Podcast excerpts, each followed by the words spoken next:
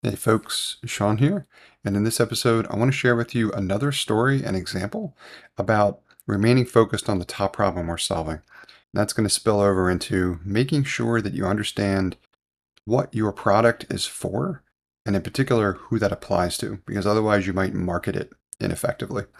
Now, this comes as an example of electric vehicles versus so-called ICE vehicles, which is an acronym that stands for internal combustion engine. Typically, it refers to gas-powered vehicles. So, and again, I'm not issuing any bias here in terms of the technology.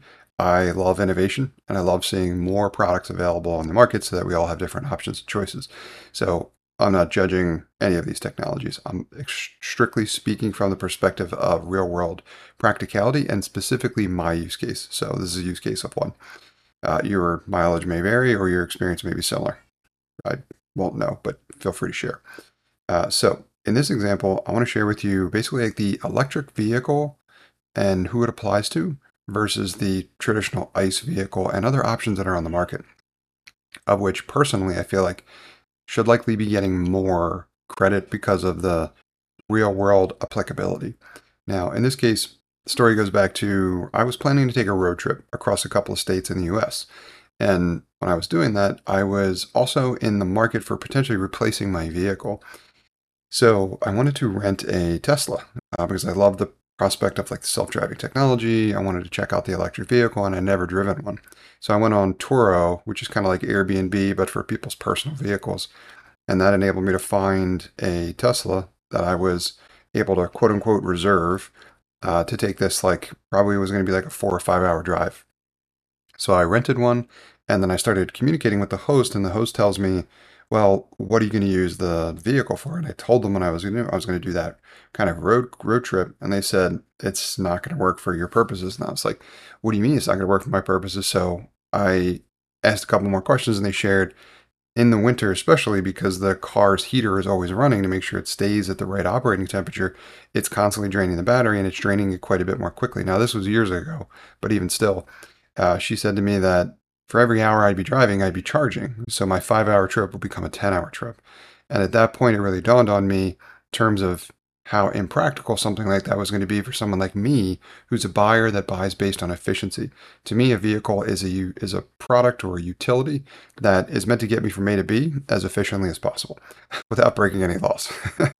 but anyway, so once I learned that, I started thinking if that was really the efficiency that was the electric vehicle, then A, I probably have the use case. The use case probably doesn't apply because I needed a vehicle that was going to be able to make those trips. And an electric vehicle, at least at the time, was more than likely not the case. I also started paying closer attention to what my ICE vehicle or my gas powered vehicle was capable of from the perspective of the same kind of use case.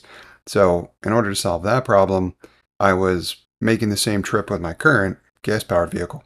And then when I ran out of gas and I needed gas along the way, I timed how long it took me to basically like get off the highway, fill my tank from zero or whatever, and then get back on the highway up to operating speed.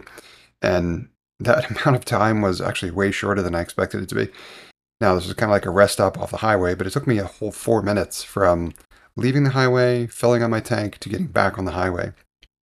Now, compare that to charging my vehicle for upwards of an hour if it only made it that far and having to do so four or five times as frequently and all of a sudden this new technology, this new product, and this electric vehicle has made my experience considerably worse. Now, I know there's other value to the electric vehicle experience, but at least from that perspective, that was the most important reason I would purchase myself.